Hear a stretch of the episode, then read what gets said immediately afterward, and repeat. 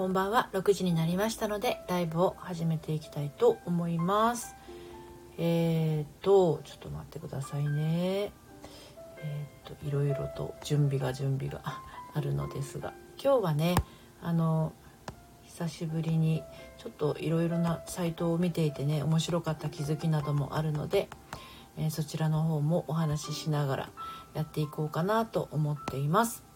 今ちょっとオープンチャットの方にねえー、ライブが始まりましたよっていう連絡をしていきたいと思います。えー、たまに、あの、ネットでね見るサイトがあるんですけどあの鴻上庄司さんというですね方のえー、っとこれ何ていうタイトルだったっけな「朗らか相談」だったかな？それをねあの見ていてうんと私が見ていたお悩みは52歳の女性がね、えー、高校ジムでのパートの仕事が辛くって仕事を辞めたいって思っているんだけれども、えー、なんだろうな旦那さんにねあの専業主婦に戻りたいって言ったらわがままだって言われてしまったっていうことでどうしたらいいかなっていう相談だったんですね。で、まあ、この相談は、まあ、あの鴻上庄司さんが、えー、回答してらっしゃる内容と私もあの近いなと思うところはあったんだけどそのね下の方にですね、まあ、いろんなリンクが貼ってあってあの妻がね夫に言われて許せない言葉とはっていうねあのタイトルのあのコラムがあったんですよ。で今日は、えーと、ライブのテーマが「心の線引きはあの線引きはあの愛のマナーです」っていうね、えー、テーマなんですけれどもあの夫婦って近いじゃないですかめちゃくちゃね。だからあの、まあ、こういう言葉を旦那さんに言われると奥さんがこうキーってなったりするっていうね面白かったんですよ読んでて。でちょっとねえっと一番低いパーセンテージ全体が100%だとすると、まあ、あの一番少ないのから一番多いものまでねあの段階があるんですけれど旦那さんに言われて最も許せなかった言葉って何だと思いますか？まず低い方からお話をするとですねえっ、ー、と母親なんだからっていう言葉。うん。あの今日はねその心の線引きは愛のマナーですっていうテーマなんですけど結局夫婦とか恋人同士とかあと親子もそうですけどものすごく近くなってくるとですねどうしてもその線引きが難しくなってしまってあのなんだろうな。距離感がうまく保てなかったりするんですよね。でまあこう奥様が旦那さんに言われて許せない言葉っていうのもまさに距離感がうまく取れずにあのそういうことが起きてるなと思うので、ちょっとサンプルでねお話をしてみようと思うんだけどその一番パーセンテージとして低かったのがえっとまあこれも許せなかった言葉ではあるんですけどあの、まあ、解の部分にあたるところですね。母親なんだから。これを旦那さんに言わせ言われて許せない言葉って感じている人が0.7%いらしたっていうことなんですね。はい。次がですね、他のママはさ、っていう言葉。他の家庭と比較するっていう言葉がですね、えー、次の段階に来てました。で、これね、全部でね、ここにグラフにあるのが、1 2 3 4 5 6 7 8 9 1 0 1 1 1 2 1 3 1 4、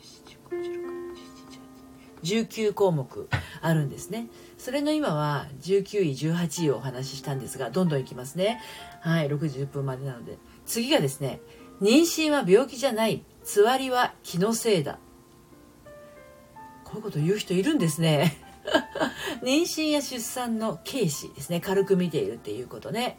うん。次。また服買うのまあ、また買うのもそうだけどねそんなに高いの買うのみたいなことを言われると許せない、ね。えー、服や化粧品などの、えー、金銭感覚のズレ。これをね言われると許せないって思う方が奥様が多いということなんですね。はい。次。うちの家ではさこれはですね実家のやり方の押し付けという意味で、えー、妻が許せない言葉っていうことなんですね。はい。で、こういうのって今5つお伝えしましたけどね、線引きがあったらね、まあ、まあまあスルーできる話でもあるんですよ。あなたはそう思うんだねみたいな感じでね私はそう思わないよっていうところであの着地すればそんなにキリキリカリカリすることでもないけど、まあ、いちいち言われるのは確かに気分は良くはないとは思いますけどねはい次俺はその日は仕事だからこれはねどういう時に言うかっていうと育児分担を拒否する時ですね。はい。俺はその日は仕事だから。まああの言ったもん勝ちみたいなところありますよねこういうのね。はい。次。今は無理とか俺だって疲れているんだよ。あ、ナミコさんこんばんは。来てくださってありがとう。これで、あの、どういう時かっていうと、暇そうなのに、妻の依頼をね、断る時ですね。今は無理。俺だって疲れているんだよ。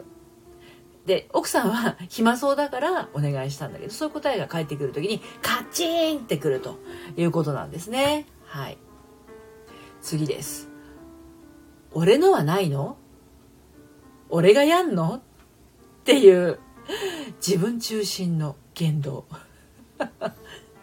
素直でいいと思うんですけどね俺のはないの？とか俺がやんのそうよ。あなたがやるのよって言えばいいだけのことなんで、まあ、いちいちカチンとくることもないかなと思うんだけど。でもそういう旦那さんのね自分中心の発言言動を見るとやっぱり面白くない何せっかく言ってんのにその考え方みたいなね。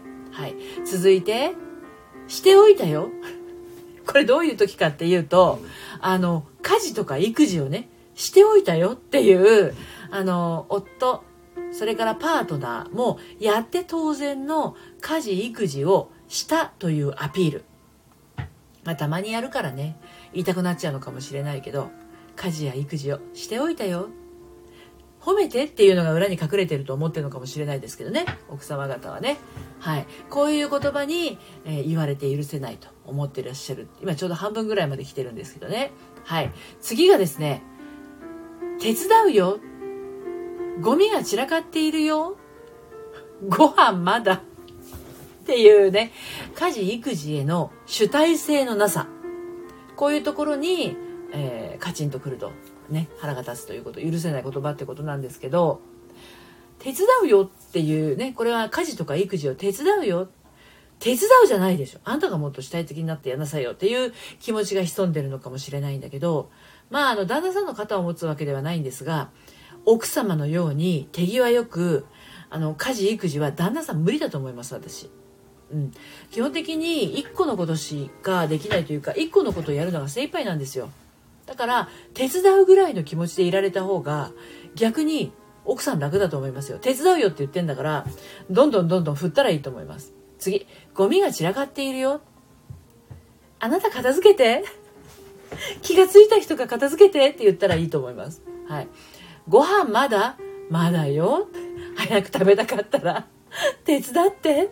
っていうような感じであの切り返す。まあもちろん家事育児への主体性のなさっていうのはあの奥様に頼ってるところもあると思うんですよね。うん、妻に任せておけば安心っていうねそういう信頼関係信頼感が旦那さんの方に絶対的な信頼感があると思うんですけどいつもいつもそうだとやっぱり奥さんも疲れちゃうのでね。うんまだって言われたらまだだよって 早く食べたかったらちょっとこの辺手伝おうかみたいな感じで、まあ、子供が1人いると思ってあの対応するのが何て言うのかなイライラしないコツになるのかなって思いますね。はい。この辺りから、えっ、ー、と、ベスト10になると思います。ワースト10になるのかなはい。次です。味が薄い、まずい、量が多い。はい。これは料理の味付け、ボリュームに関する注文ですね。はい。これはですね、あの、うちの旦那さんも言う時あります。はい。そして実際に喧嘩になったことが あります。はい。なみこさん、以前の放送にあった5歳児と思うっていうのを心がけて。どうですか ?5 歳児と思って接することで。ねちょっと気持ちが変わると思うんですよね。で、味が薄い、まずい、量が多いっていうのは、まずいはね、言われたことないけど、うん、味が薄いと量が多いっていうのはあるかな。量が多かったら残してくださいって言ったんですけどね 適量が分かんなかったんですよ最初のうち。ね、でうち割と子供があの娘の方がもうすごいよく食べるんで息子の方はあのそんなにたくさん食べないんだけどで旦那は結局体が大きい分よく食べるんじゃないかなと思って多分量がねあの2人家族になってからの量がよくなんだろうな分かんなかったんだと思うんですね私がね、うん、だから料理の味付けとかボリュームに関する注文っていうのは1回聞き入れてしまえばその後の量っていうのが定まってくるのであのうちも最初言われた時はちって思った時もあるんだけどでもこれ一回話だったらその後は割といい方向に行くんじゃないのかなって思いますのででもその旦那さんの適量をね知るっていう意味ではねこの量で大丈夫？っていうのは妻側もねあの聞いてもいいんじゃないかなと思います。聞いたらこれじゃ足りないって言うかもしれないしこれちょっと多いかもねって言うかもしれないし、うん、それはあの必要かなと思います。はい。次あたりからね ちょっとイライラカチンってなるかもしれないけどいきますよ。なんでできないの？能力を見下す意味での。なんでできないの？私もこれ言われたことあるんですけど、いや、できないものはできないんで、できる人お願いって言うんだけど、あの、なんでできないのって言われて、あの、できないことはやっぱりできないっていうのを自分で受け入れるって大事なことだと思うんですよ。うん。ですので、あの、できないんですっていうのを自分が受け入れる。プライドをかなぐり捨ててでもできません。私本当できないんでこれっていうのは仕事だったり、あの、友達でもそうだし、あの、夫婦でもそうだけど、できないよは言った方がいいですよ、これ。本当に。能力を見下すとかどうこうじゃなくて、できることはできるんで、でもやっぱり人間って万能じゃないから、できないことも当然あるので、なんでできないの？って言われたら、なんでかわかんないけどできないんだよね？って言ったらいいと思いますよ、笑って。ヘラヘラ笑って言ったらいいと思います。で、あなたができるんだったら、ほんとすごいじゃあお願いねっつって全部をつける。それでいいんじゃないのかなと。別に能力を見下すっていうか、他にできてることがあるんだったら、あの、いいんじゃないのかなと思いますね。はい。次。これは言われたらちょっと勝ち来るかもしれない。いきますよ。えっ、ー、と、老けたんじゃない？太ったんじゃない？っていう、あの、容姿への指摘。うん。これね、言われて許せない言葉っていう風の、の、のですね、1、2、3、4、5、6、7位ですね。老けたんじゃない？太ったんじゃない？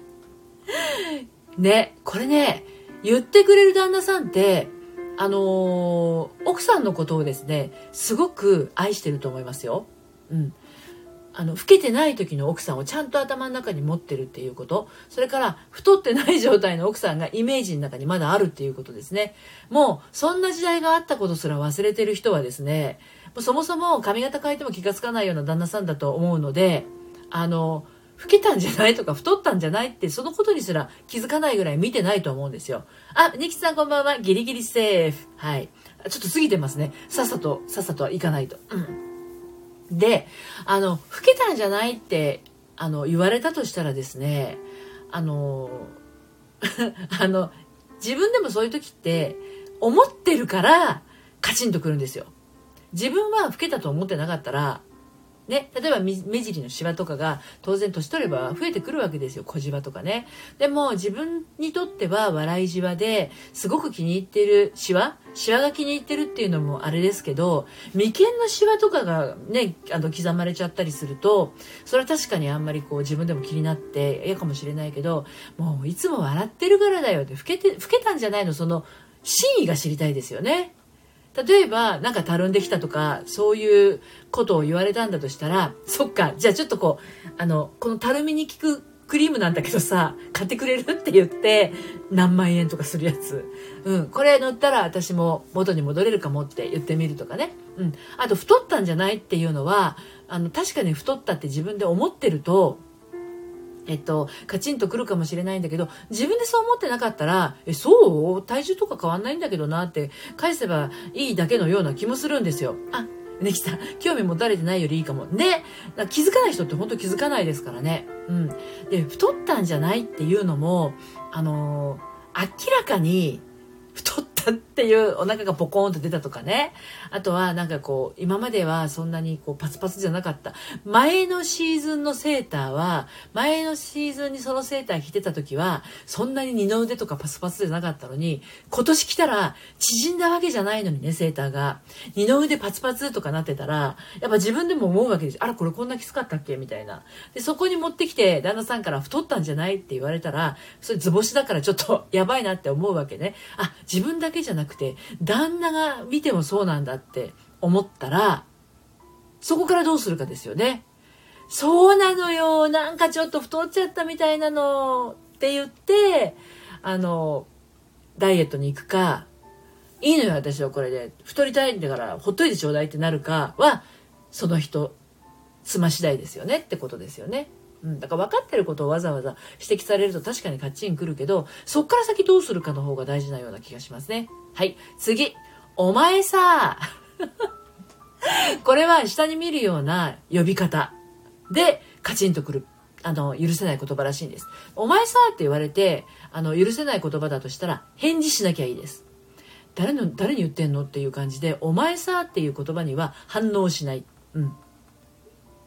で、お前さって言われたら これあんまりやり方として好きじゃないんだけど、あの、妻も、お前さって言ったらいいと思います。お前さって言われたら返事しないか、お前さって言われたら妻もお前さって言ってみるっていうのはどうでしょうか。言われる気持ちがわかると思いますね。はい。次。これね、あの、4位です。はい。俺より稼いでいないくせにはい。これはね、元旦那がね、こういう言い方ではなかったけど、俺ぐらい稼いでみろみたいなことは言ったことがありますね。専業主婦だ主婦だった私に。うん。経済的優位性をアピール。はい。俺より稼い稼いでいないくせに、これ言われてどうですか？ね大黒柱なんだからね、うん、稼いでなくちゃ 困るじゃない？みたいなところもあるんだけど、俺より稼いでいないくせに、はい。あの、あなたが稼いでくれてるから私も家事とか育児とかあの頑張ってるんだけどね。私ほど家事とか育児とかしていないくせにって言われたらどう？っていうふうに聞くか、うん、俺より稼いでいないくせにだから何？って 問い詰めるか。好きにしたらいいと思いますよ、うん、でも大体これを言う人っていうのはこれしかないんですよ。えばれるところが。だからこの人にとってのプライドなのでここがなくなっちゃったらこの人家の中で居場所がなくなっちゃうと思います。うん、だからこれこれしかアピールできないんだなって思って「はいはい」って言ってたらいいと思いますよ。でうまくへそくりして好きなものに使ってください。はい。残りの3個駆け足でいきます。次がですね家事するだけなら楽だよね。主婦は気楽でいいよね。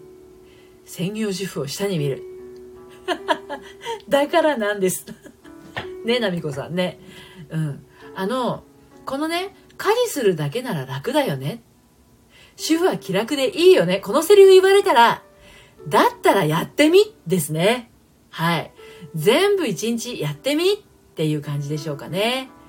1から10まで誰の指示も受けずに、誰にも何も聞かずに、わかんないことがあっても全部自分で調べて、やってみってところなんですよ。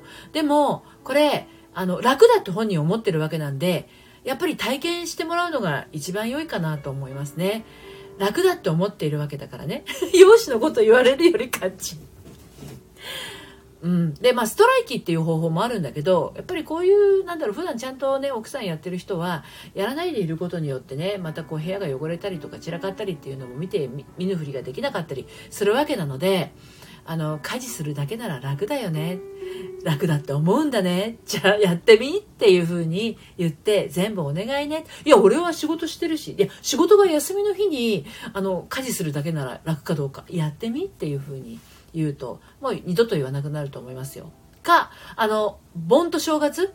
はい。あの専業週盆と正月休ませていただきますのであなた家事するだけなら楽だと思うんだったらやってみっていう感じ。ぱり体験してないからこそ言えるセリフだと思いますしあのやっぱり奥さんがこれ何で言われてカチンってくるかって言ったら感謝の気持ちを感じてもらえてないっていうところだと思うんですよね。で感謝の気持ちを持ってる人は絶対こういうことは口は口が裂けても言わないわけなんですね。ですから体感してもらうのが一番いい。でこういう旦那さんは奥さんが入院したりとか体調悪くなった時に一番右往左往するタイプなので一回どっかで経験経験してもらうのがいいと思いますよ。はい。次。残りの2つです。うん。同じだけやってみてよと思います。そうです、そうです、なみこさん。本当そうです。はい、残りの2ついきますよ。うん。そうめんやカレーとか、簡単なもの、お料理で言うね。まあ、そうめんもカレーも簡単ではないんだけど。で、いいよ。っていうやつ。うん。この、でが余計。料理など、家事の軽視、軽く見ているってことね。何々でいいよっていう言い方が腹が立つと。はい。これはね、その、でいいよの、その手前にあるものを簡単だと思ってるわけなんですよね。そうめんって簡単だと思うけど、うにきちさんそれすごくわかります。ありますよね。そうめん簡単だと思うけど、大体そうめんなんか食べるのは夏ですよね。で、夏のくっそ暑い時に、茹でるわけですよね。お湯を沸かす、茹でる、そして、ゆ、茹でた鍋を流しに持ってって、こう、洗って、今度冷ます、冷やすっていう段取りがあるわけで、熱い思いをして作るっていうわけなんで、決して簡単なものではないんです。手順は簡単かもしれないんだけど、あのー、やってる作業としては 結構大変なんですよね。で、カレーも、あの、レトルトカレーがあるから、それは簡単かもしれないんだけど、あの、カレーって結構ね、人参とかじゃがいもとか、あの、か玉ねぎとか皮むいて刻んで、炒めて、煮て、ルーで味付けしてっていう段取りがあるわけなんですよね。そう、うにきちさん。まず何にしようかなから家事は始まってるんですよね。そうそうなんですよ。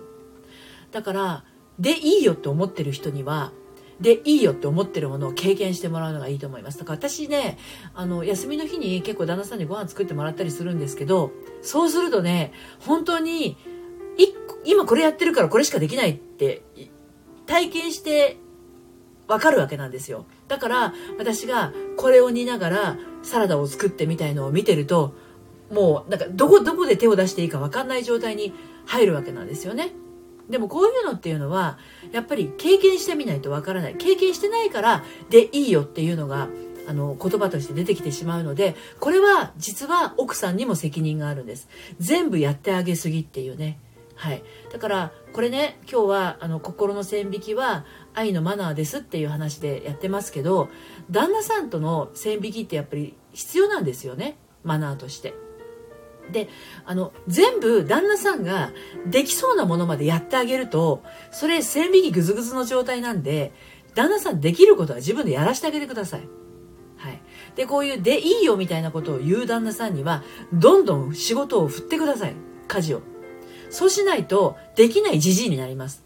できないじじいは鬱陶しいですよ。50、60になって、濡れ落ち葉になって、もう奥さんが出歩こうとするとですよ。お友達いるからね、奥さんはね。